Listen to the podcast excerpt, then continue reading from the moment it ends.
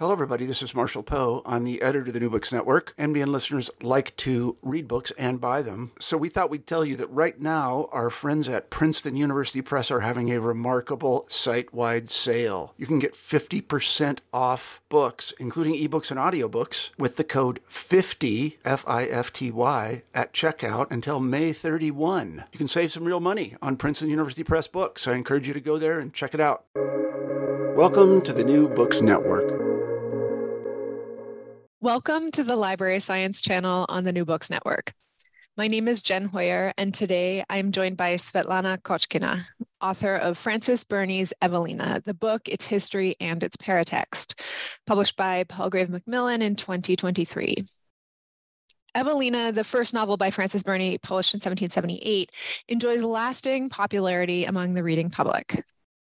Tracing its publication history through 174 editions, adaptations, and reprints, many of them newly discovered and identified, this book demonstrates how the novel's material embodiment in the form of the printed book has been reshaped by its publishers, recasting its content for new generations of readers. This book also focuses on the remodeling and transformation of the paratext in this novel, written by a woman author by the heavily male dominated publishing industry. Svetlana Kochkina is lecturer at McGill University School of Information Studies and the head of Access and Lending Services at McGill University Library. She does extensive research and publishes on the history of the book, evolution of the form and paratextual elements of the book, and Frances Burney's social networks. Svetlana, welcome to New Books Network. Thank you. Uh, so, before we get started talking about your new book, could you share a little with listeners about your background, where you grew up and went to school, and what brought you to your work in libraries and in book history? Well, I grew up in, in Tallinn in Estonia, and my first school was State University of St. Petersburg. So I did my what what is equivalent in Canada or the States, my BA and MA. And then I was teaching French as second language and working as a translator and interpreter. But then we moved to Canada well, I was working also in private sector, so in, in a corporate environment for four years. And then we moved to Canada. So and I took it as a chance to actually go back to the environment where, that I enjoy, education and academia. And I and I always loved books. It's it's a cliche to say, like people people say, like well, when you interview for library jobs, don't say it's because you loved books, but yeah, yes, that's true. It's because you I loved books, and uh, well, library information science school felt like a natural choice for me, and uh, my basically my dream going into library school was to work with rare books with special collections. It didn't happen as my career uh, trajectory, but I came to that dream through the medium of uh, book history research because after my master's i also i i did the phd in book history and i was i ended up working with those uh, cool books that i wanted to work with uh, as a researcher instead of as a curator. So that was uh, this research in book history was basically a continuation of that dream that brought me into the library world. Yeah and i really like that because um, i know I I also had that interest in in library school, and so did so many of my classmates.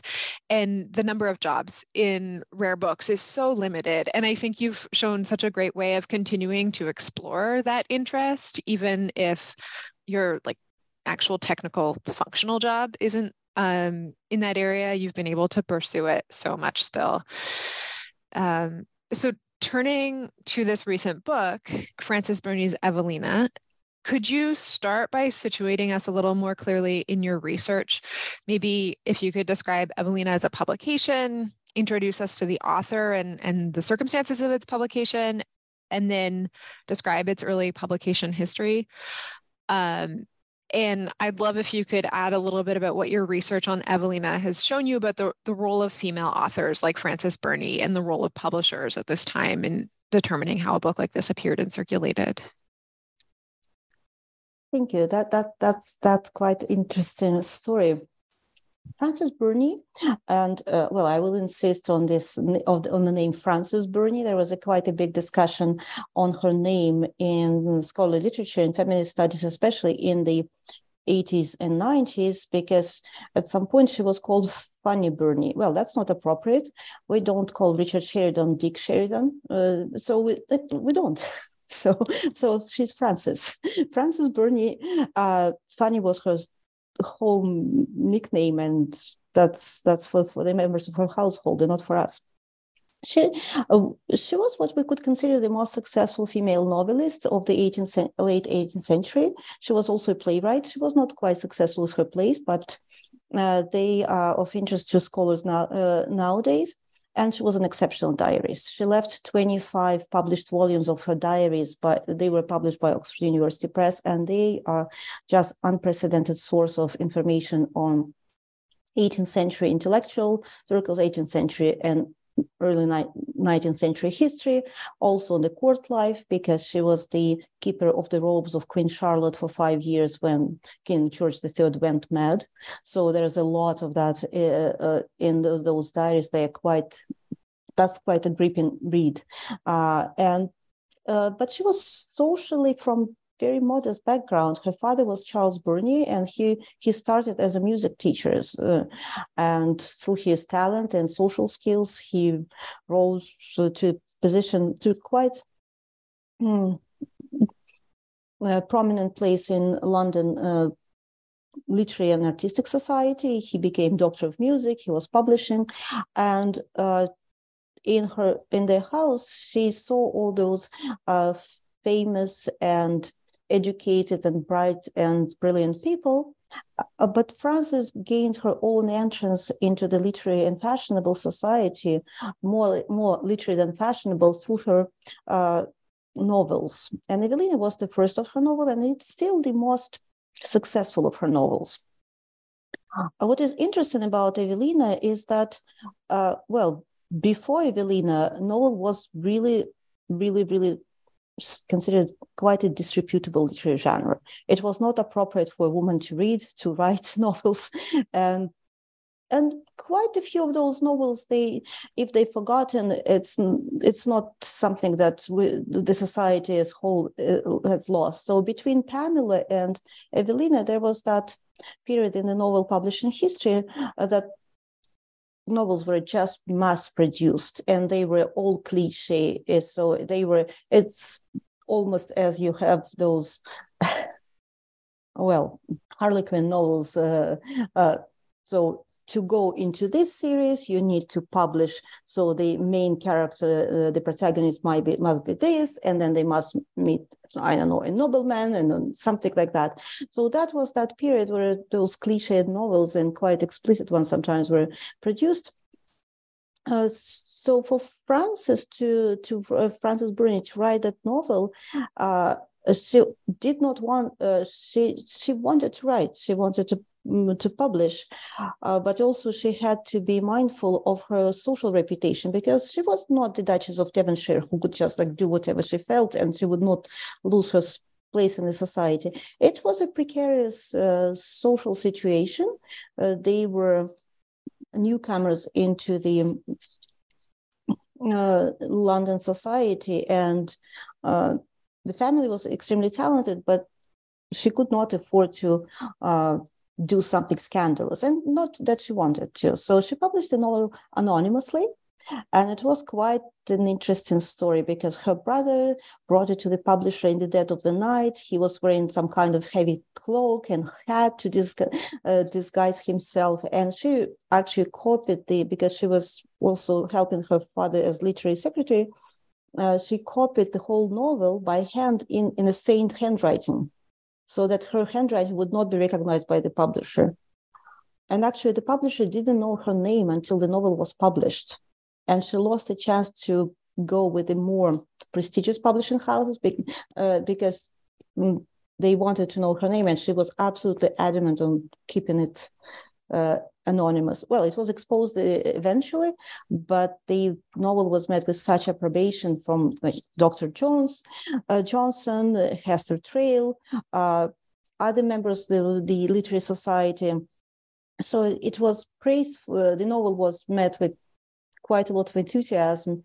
Uh, in the first two years, uh, the copyright holder, the publisher Thomas Lowndes, produced four editions. So just that's each is I would say 500 copies. So that that's a lot. And the novel was praised for for the vivid description of uh, London, the for the for the uh, for its humor, for the uh, for how true it was to li- uh, to to life, but also mm, for Frances from woman who was quite, as I said, from modest social background, and mo- uh, novel actually is credited to make the whole genre become respectable to write and to read. So it did. Uh, it did help uh, her to establish her name and her position in society. And then she had more successes with her uh, second and third novel, Cecilia and, and Camilla. Going into uh, and what is about uh, well no, novel itself. So well, it's it's it's it's interesting. It's it's interesting to read even now. It's a story of uh, a young uh, lady who who is an acknowledged uh, natural daughter of a nobleman, and she is raised in seclusion of the country or of the country, and she makes her first steps and, and her faux pas in the society. But it all it all ends well. She ends up happily married to a virtuous lord, and she is acknowledged by her father, who understood all all all the mistakes in, that he made in his life, and this novel is actually a sequel to her first novel that she burned at the age of 15. Her stepmother, who was quite overbearing, she insisted that, well, it was not an occupation for a young woman. She should better use her time in knitting and needlework, and that's fine. But to do that, but she wanted to write. And at the age of 15, she she burned all her early diaries and her first novel. But then she started writing again. so she, she wow. just could not yeah. resist it. Wow. yeah. And going to your question about the role of the publisher and the author uh, and female author. Well, first of all, uh, the publisher author relationship in the 18th century for male and female, Richardson would be quite a uh, different uh, category. Well, he was his own publisher and printer, so uh, he was just in relationship with, with himself. 18th century, early 19th century, uh, authors they would sell the copyright outright. So that was just sold. She got 20 guineas for that, uh, and anything, any uh, anything else that the publisher got from the novel from republishing it uh, for quite a lot. Uh, the publishing house of the Lanes, uh, like Father and the Son, mm, they got out 15 editions and reprints, and the others too. But she got her 20 guineas, and that was it. And that that was mostly the this the, the story of uh, how the publishing business works at the time. You sell the copyright and the copyright is basically it's the right to produce copies. This is that that's what it is. And uh, it's registered in a stationery company uh, archives and then the publisher has it for 14 years can extend for another 14 years and they draw they uh, they get all the profits. So burney got something out of this novel, but it was mostly her position in society. And actually, her job that where she was quite unfortunate, uh, quite unhappy in uh, at the court. Uh, that was difficult job to have and difficult times to be at the court. But again, at the end of that job, when she resigned uh, due to health reasons after five years, uh, she got a pension from the queen, and that modest pension allowed her to basically marry the man whom she wanted to marry because that was an independent source of income. But the only time she actually made she actually made money, significant amount of money, that was her third novel, Camilla, that she published by subscription. And that was the model to make money. But to publish something that people should subscribe to, you need to be already famous and known. That's not your first book that you publish. And in the subscription list for Camilla, we find that quite quite a familiar name. Jane Austen is there. She she's she she's the one. So it's uh, it, and the subscription list for Camilla it reads basically like who is who in London society at the time. That's so amazing. Yeah. This is this is in short uh, about uh, the the publication history and why how the publisher author relationship work because we often extrapolate what we know about the publishers uh, and authors and how their relationship work now and it's it's it's completely different in 18th century. Yeah i agree. I'm thank you for all that context because i think it is so important to understand how different things were then. Um, and yeah how different it was to just try to make money as an author. Um, and if I could add something, yeah, because yeah. you ask you ask about women authors, uh, interestingly, well, it, that was for everyone, but also novel, uh, despite all the prejudices and discrimination of the past, and well, not exactly of the past, uh, women authors were would sell well. Uh, Margaret Ezell, in her research, she, she showed that and like it was profitable if it if it's a novel by a lady that novel would sell well so but it was profitable to the publisher, not to the author. And it actually that because women they they were assumed to possess some kind of inner knowledge of the sentimental matters, of the things of equipage, fashions, and things, and that was valued, and and that continued into Victorian times when we had those two spheres of male uh, sphere of life and w- women, and we, uh, female and women were. Uh, deemed naturally more capable for certain literary genres, such as such as uh, let's say, uh, because of their empathy, so lyrical poetry and novels, uh, and uh, let's say interactions of Elizabeth Gaskell uh, with her publishers show that they when she was thinking about how she would publish her Mary Barton novel, uh, they they they suggested that it should be published under a woman name because it would sell better. That's really interesting. Yeah. This is be- just so interesting. Yeah, um, because I mean, then publishers were clearly doing well if they got a female author. Yes. Um, but as you point out, the publisher, even yeah. when it was by the lady, not necessarily would be by a lady. mm. So it it was a really good way to get people to buy the book because they would she would presumably know what she was writing about. And novels were often, often assumed to be books of courtship, sentiment, romance, and so yeah, yeah. Huh. Um, well, another thing that your research is really, really detailed on is tracking how the book's title, the author's name, and prefatory material were altered over time by different publishers. Could you describe some of those changes for us and explain what they tell us about the life of the book and what you believe motivated publishers to make these alterations from the original text? So, what is interesting about, and again, this is my uh, why I started this research because uh, often especially literary scholars, they concentrate on the first edition. There is oh, this, at some point, there was a bit of an obs- obsession of establishing the most authoritative text, the most authoritative edition. But the life of the written text doesn't end with the publication of the first edition. At, at that moment, the life just begins. And the for such texts as Burney, uh, Burney's novels that were steadily re- being republished and reappeared in print year, years after years, and for Evelina, centuries after centuries, uh, that book becomes increasingly complex and multi-layered for, for this kind of uh, for this text. And throughout these times, the form of the book w- would shift and morph. And the every new generation of readers would interact with the text in this metamorphosed form and this is what exactly that was in, uh, that was interesting uh, was was interesting to me in the life of the novel because the text itself except for let's say translations such as a topic apart. The 18th and early 19th century translations were translations were translators were taking quite a lot of liberties with the text, cutting it and altering.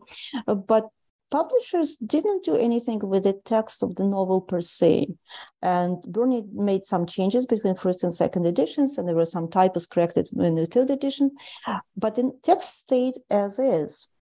However, how the text was packaged, that was changed in the title, the name of the author, uh, the prefaces, prefaces by Burney, uh, the illustrative matter, that was cha- changed a lot. And let's say let's take the book's title. We always think about the book's title as something unmutable. Uh, no, that's not so. So the first title was uh, Evelina or a young lady's entrance into the world. But then and that is the title that we can uh, assume that was the title that was com- conceived and composed by Burney herself. But the second edition, she didn't have any influence of how it would be published. So the publisher appended in a series of letters to the title. And that would indicate the novelistic genre of the book. At least he didn't put the word novel on the title page, the genre that Aristotle never heard about. So that would be quite uh, un- probably not so well seen by Burney. That's the second edition, and but the third edition it went even further. It's uh, the publisher changed it into uh, a instead of the uh, young ladies novels it's uh, young ladies entrance uh, entrance into the world uh, it's the history of entrance so the third edition would be uh, the history of entrance into uh, of the young ladies in entrance in the, into the world, and then that was the title uh, that persisted and was repeated in most of the uh, editions and, and, the even modern editions. And why history? Because um, well, again, uh, novelistic genre lost its uh, not so uh, acceptable uh, tinge uh, only in the late 19th century or second half of the 19th century. So often the life of, the history of, letters of, that was indirect way to sh- uh, to actually signal, hello, you're looking at the novel. This is exciting. Read it. Oh. And then another um, uh, change happened. Uh, so instead of being a history of the entrance, it became history of introduction of a young lady into the world. So, and that change happened in Victorian time when the history of introduction, with with Evelina being a passive uh, subject of somebody's in, somebody introducing her into the world by a chaperone uh, instead of leaping into the world by herself as she did. So she lost her agency, and uh, then like a narrative about the, uh, the title that is narrative about the action, the entrance, it was transformed into the passive narrative of, of the introduction. And it's well, so it, uh, Evelina became a Victorian debutante uh, in a sense in that title, and it's quite symbolic that it was.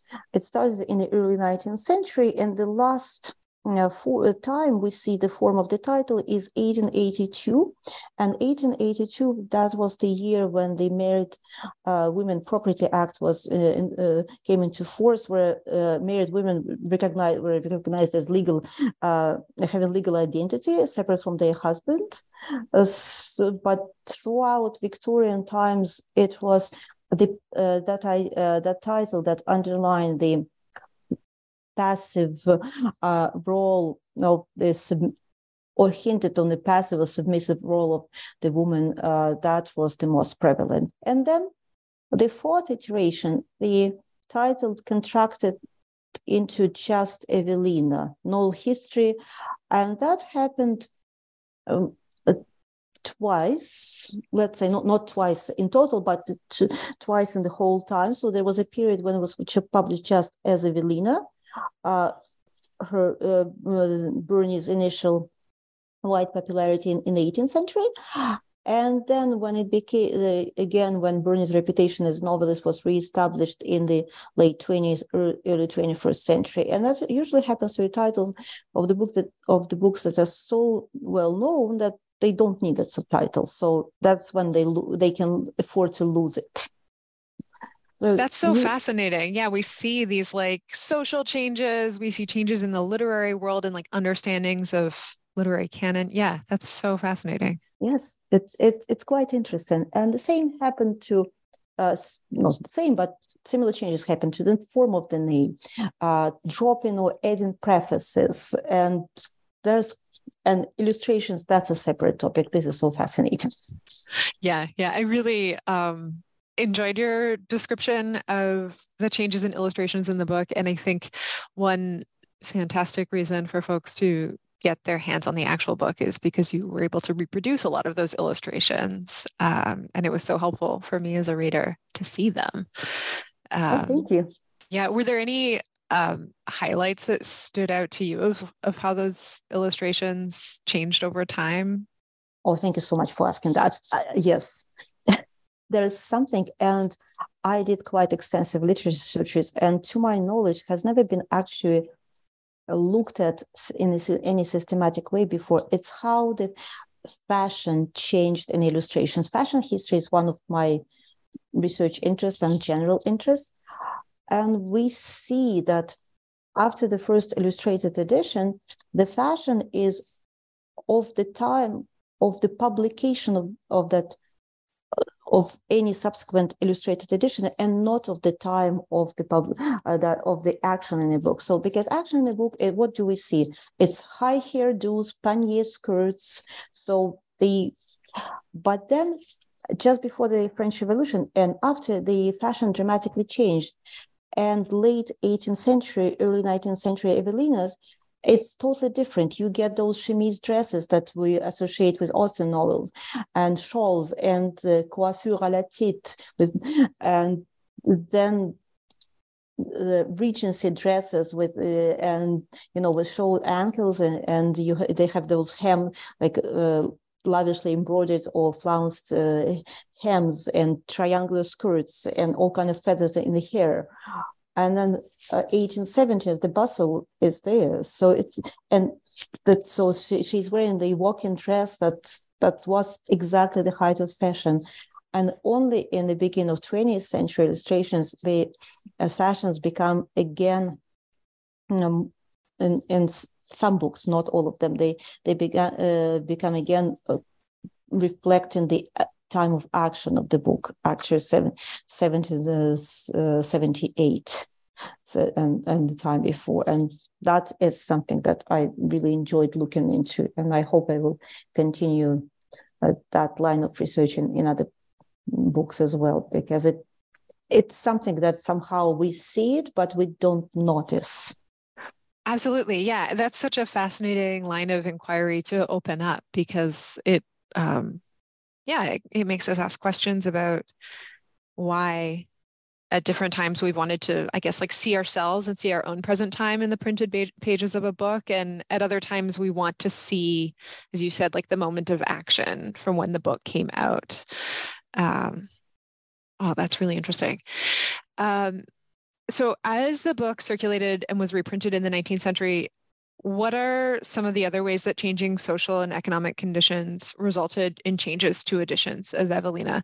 Why was it being republished in different locations and for who? How was this audience changing? And um, how did the variations between editions cater to those different audiences? 19th century was a very interesting time in in book history because that's when what uh, is called new readers or new literates be, uh, appeared in, as as a force on the uh, in the literary landscape on book market. Uh, books as a commodity they became more affordable, and there were more people capable of reading them and affording them.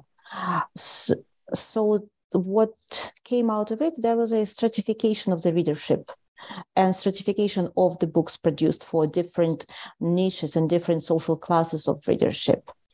And this is well basically how do you sell the same novel over and over uh, during 240 years of its existence you cater you cater your edition to your particular niche so uh, and also you adapt again that those going back to illustrations that was the way to adapt uh, the book to seem closer to the reader's reality and also to present it as a certain type of book. Uh, and let's say if we talk about books uh, printed for the new new literates, for new readers, uh, people coming from modest social backgrounds, we do see those affordable reprints.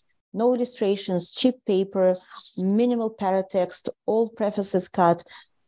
Basically, you get the text of the novel and no frills.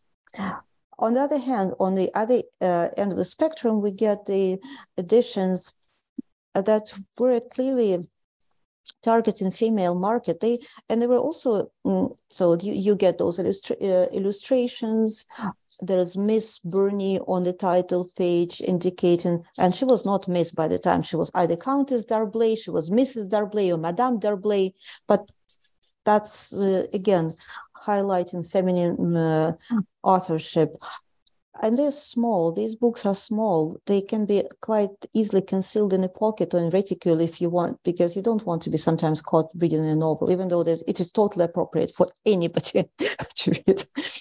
Uh, uh, but then you have the Regency time editions. They are quite fascinating and uh, they are modeled explicitly modeled in in those presentations after what's what was called rambling text on Lon- london life. They didn't do anything with the text. It just changed in the title. Uh, female life in london its attractions it's, it's quite a lengthy title. Uh, and rambling text on london life they were quite explicit types of books because they were uh, they were in vogue in the time and the social atmosphere of the time of regency was there was quite a lot of extravagance and debauchery and drinking and gambling. And so publisher that was specialized in this type of edition took evelina's text didn't do anything with the text added illustrations that made it look very very light and way more um, hi, uh, also highlighted episodes of violence in the novel uh, that because if out of six illustrations three highlight episodes of novel, uh, violence you might think that half of the novel uh, is a no it's just these were the only ones in that text. But this is how it would just okay this is another region so we have the male counterpart uh, and a female. So what uh, what was uh, happening at the fashionable scene in London at the time. And then let's say end of the 19th century, fin de siècle, uh, the printing revival time, and private presses. Unfortunately, Evelina was never published by any private presses, William Morris, uh, for example, but but they influenced so much even commercial book publishing that uh, you see those uh, end of the 19th century, beautiful editions, uh, uh, beginning of 20th as well, uh, Macmillan, Dent, uh, well illustrated, uh, well bound, even though some they mechanically produced, but uh, some of the Dent editions they are produced on handmade paper. So there's this uh, catering to different strata of readership with different pockets and different interests that you can find uh, you find in the form of the book of um, throughout the 19th and also 20th uh, century. I hope I answered the question. So I'm sorry if I went into some tangentials. no, no, that's that's super interesting. I mean, I think um, it shows a lot of savvy on the part of publishers that they are starting to figure out different audiences and how to cater to those, how to make it affordable, how to make it appealing. Um, but yeah, then it it also is interesting how they have these liberties that they can take with title and things like that to really position it for different audiences. Yes. It's it seems it, wild to us now, but it, oh, no, it's not wild. It, it, it's no. it's it's it's the same now, was, but a bit more subtle. Yeah, yeah, it's true. We're a little more subtle now. We're a bit more subtle, but still, you know, you, you, when you see a book, you clearly see how they want to present it, and that's fine. Books are published to be sold. And this is something that I wanted to emphasize in the book. It's books are published to be sold. You don't write a book to, for it to be sold. You may not not want even to have it published, but you they publish it to. Be, it's a commercial enterprise. Uh, besides artist books and all these things they they are uh, well these are tactics so to make the books sell. And you know well i i'm well i'm not above that myself because let's say i ask to reproduce as the cover this is the reproduction of the cover from 1903 really beautiful edition. So on the cover of my book because i wanted to look attractive to, to the yeah readers. absolutely. Yeah we all want we all want to make books that look good and that other people want to read. Yes. Um yeah. So then evelina enters the literary canon. And this was really interesting for me to think about in reading your research because I've never thought about what clearly makes a novel part of the canon. I think we have assumptions about that, but what are some of the signifiers that you identified as markers of this book's canonization and, and the things that publishers do to make it a classic, quote unquote? Yeah, and it's an interesting. It's also self-feeding cycle because you know, well, if you if you make a book that looks like a classic, it will become a classic. But also, you why would you publish a book like uh, like a, uh, that looks like a classic? Because obviously there was some research or some interest or there is some recognition of the author. Uh, but yeah, there are clear signifiers. They are visual signs, and they are they are again uh, they might be. You can yeah you can see them as subtle, but they're right in your face the, those. Because uh, well the first one is to be published in a series that has classics in the name world classics uh, classics of english literature any of the sort. So those series names they signal clearly uh, like penguin classics uh, Bedford Cultural Editions, Norton Critical Editions, Broadview, uh, Broadview Literary Texts, they to be admitted into those series, you need to be a classic. Or once you're admitted, you become a classic as a book. So that that's serious uh, statement. And now, well, since the late 19th century, most books they're published in series, and those series they they these are clear indications of the status and of the intended readership of the novel. But then, what else would indicate this book as a classic? It's uh, well, often we see almost that's almost ritual. Uh, the mention of the copy text, which uh, edition was used for that uh, for the edition of of this particular book. Is the first edition? Was it's based on the second edition? That is quite ritualistic, but you see the uh, that heightened degree of attention to the integrity of the text and sh- demonstrating. So often you find note on the text in in those uh, scholarly editions. So they, they show that they treat author's text how it shouldn't be treated and was uh, reproduced in integrity. And then the paratext, the wrapping of the book. You know, sometimes so you find prefaces, introductions, footnotes, endnotes, notes, reproductions of reviews, appendices, postfaces, uh, uh, some pieces of, uh, of 18th century conduct books reproduced, book reviews, bibliographies, chronologies, all this package and all this const- uh, context of uh, that uh, the publisher um, surrounds the text with. It is useful for the students of literature. It is useful, for, but also uh, because it, it helps, especially uh, it's uh, these these things they started appearing these types of paratext and proliferating in the 20th century when education became more democratic. So, and students from various backgrounds, they needed more uh, const- uh, con- context for understanding earlier text. Uh, but, and the cost of paper uh, and printing uh, became lower. So it enabled publishing history to add those um, contextual paratexts.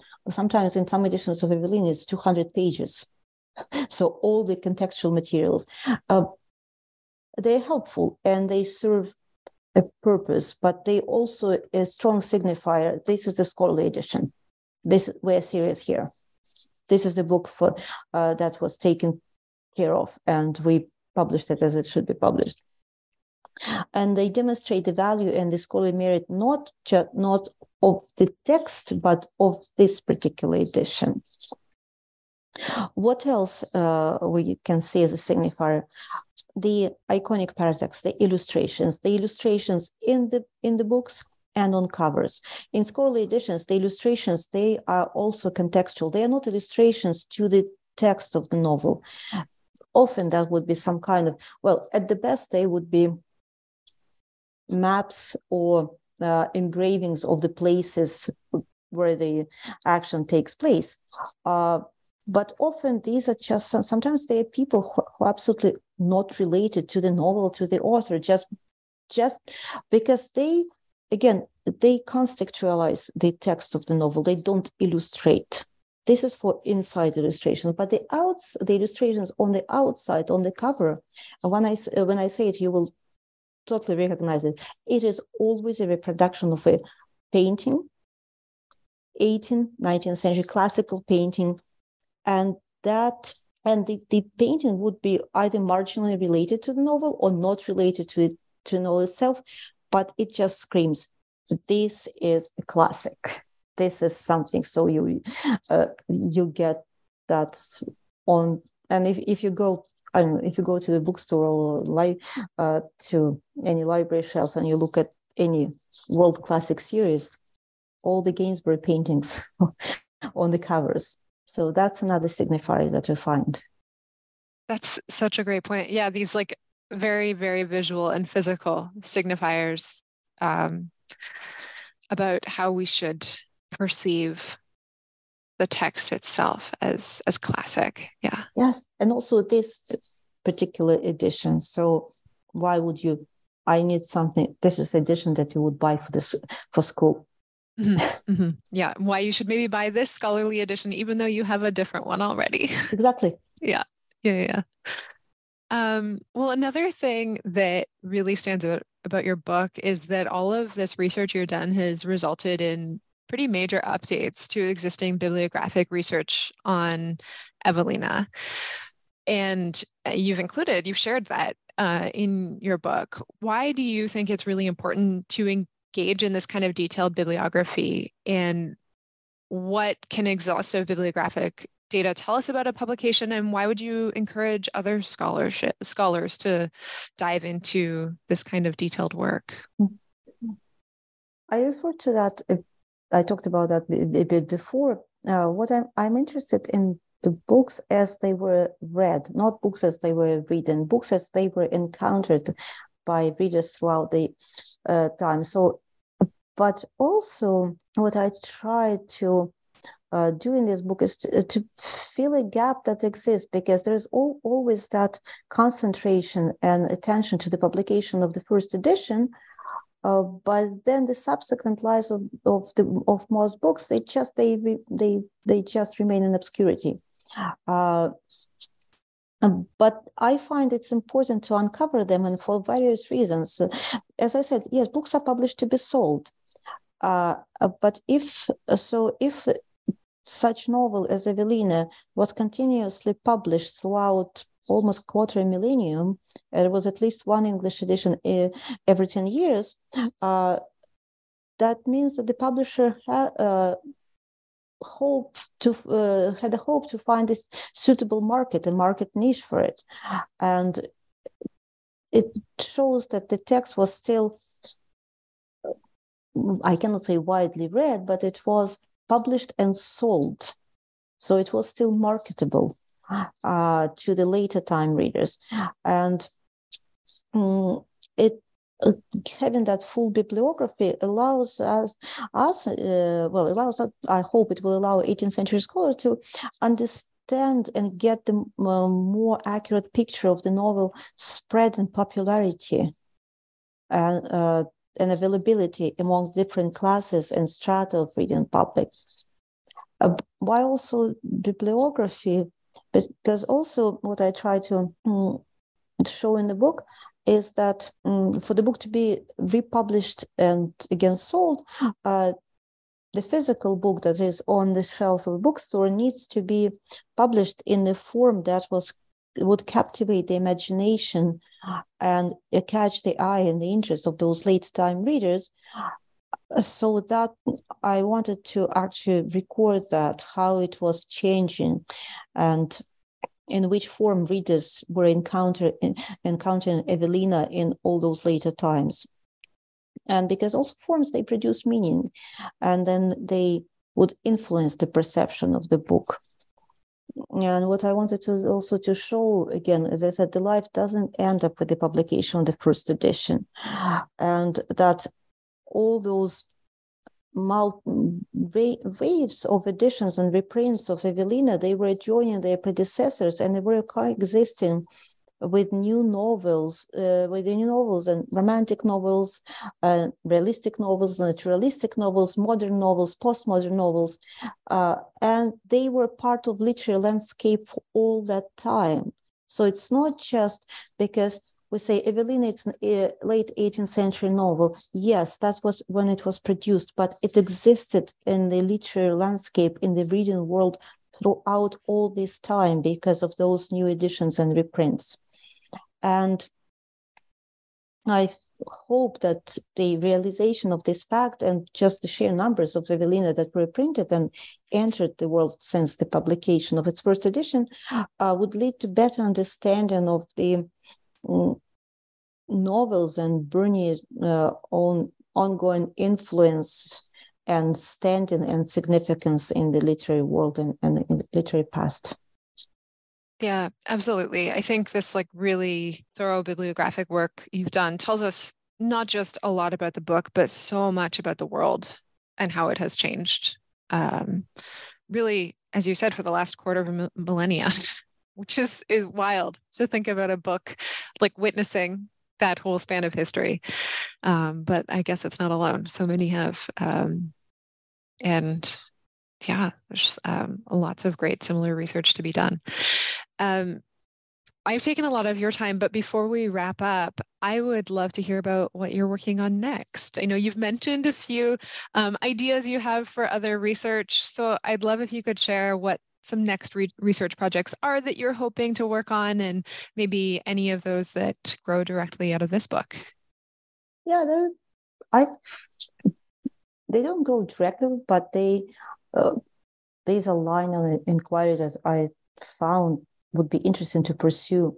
Let's say uh, because I had to deal with such a massive amount of data in this research, I use some digital humanities tools for visualization and I use network analysis tools for this. And also, I was uh, at some point, I was a digital scholarship hub coordinator at McGill Library.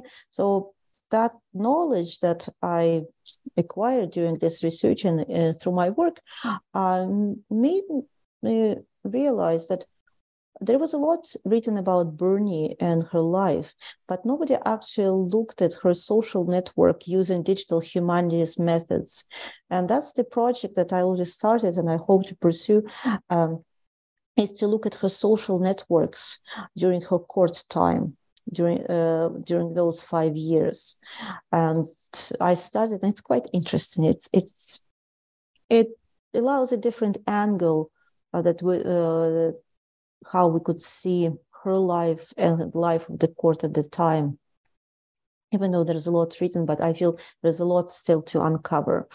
And then as i mentioned this this work it just made me realize that how much is still to look at and to uncover and discover uh, in the illustration history of the books. And i would like to look into illustration history of other uh, novels by female authors uh, and specifically look at the fashion and illustrations and, and how because i compare in the book let's say jane austen novels they had the same. You you see those gigot sleeves instead of chemise dresses of of her uh, first editions. And so that's something that i would like to pursue. And another thing that i noticed you, you know in early books we often find advertisements. We find publisher catalogs. In yellow-backs, there are some advertisements for consumer goods.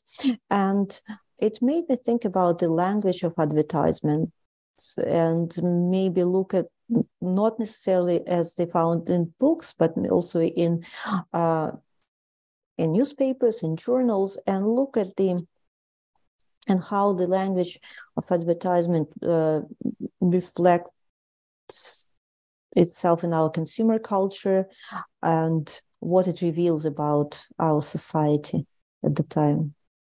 So wow, the, that's a an exciting set of directions to pursue. Neat. Thank you. Um, and I'm especially fascinated by that network analysis. I feel like um, that's not something I've seen before in this kind of um, research space, and I think it'll There's a really uh, interesting project of, of Francis Bacon uh, so, um, network. So, but, but mm-hmm. it's it's time consuming. It's huge. There, there's they have Mellon Foundation grant, I believe. Mm. It just it's it, it's a huge team working on that. Uh, well, I don't know where it would go this project but i do want to see the social her social networks and the social networks and also use the other authors that would describe the court life at the same time to actually try to reproduce the court network at the time and see how because it was quite quite a, a challenging time in court history the king went mad and he stopped being mad and lots of things were happening yeah Wow. And I guess you'll get to go back and, and spend a lot of time with her diaries, um, oh, which sounds fun. They, they are. They absolutely fun. There's actually in, there is a novel, uh, Spinster's Diaries, uh, that a, a young woman, the name of the author escapes me. Uh, she reads Burney Diaries when she's getting diagnosed with brain tumor and how she relates to what's happening in her diaries and her and her own life it's quite oh. it's so this is such a uh, that that's the first entrance of Burney into modern popular culture. That's fascinating. Wow. Okay, I'll have to have to look that up. Um, well, thank you so much for chatting with me today. Uh, once again, my guest today is Svetlana Kochkina, author of Frances Burney's Evelina, the book, its history, and its paratext, published by Palgrave Macmillan in 2023. My name is Jen Hoyer, and you're listening to the Library Science channel of New Books Network.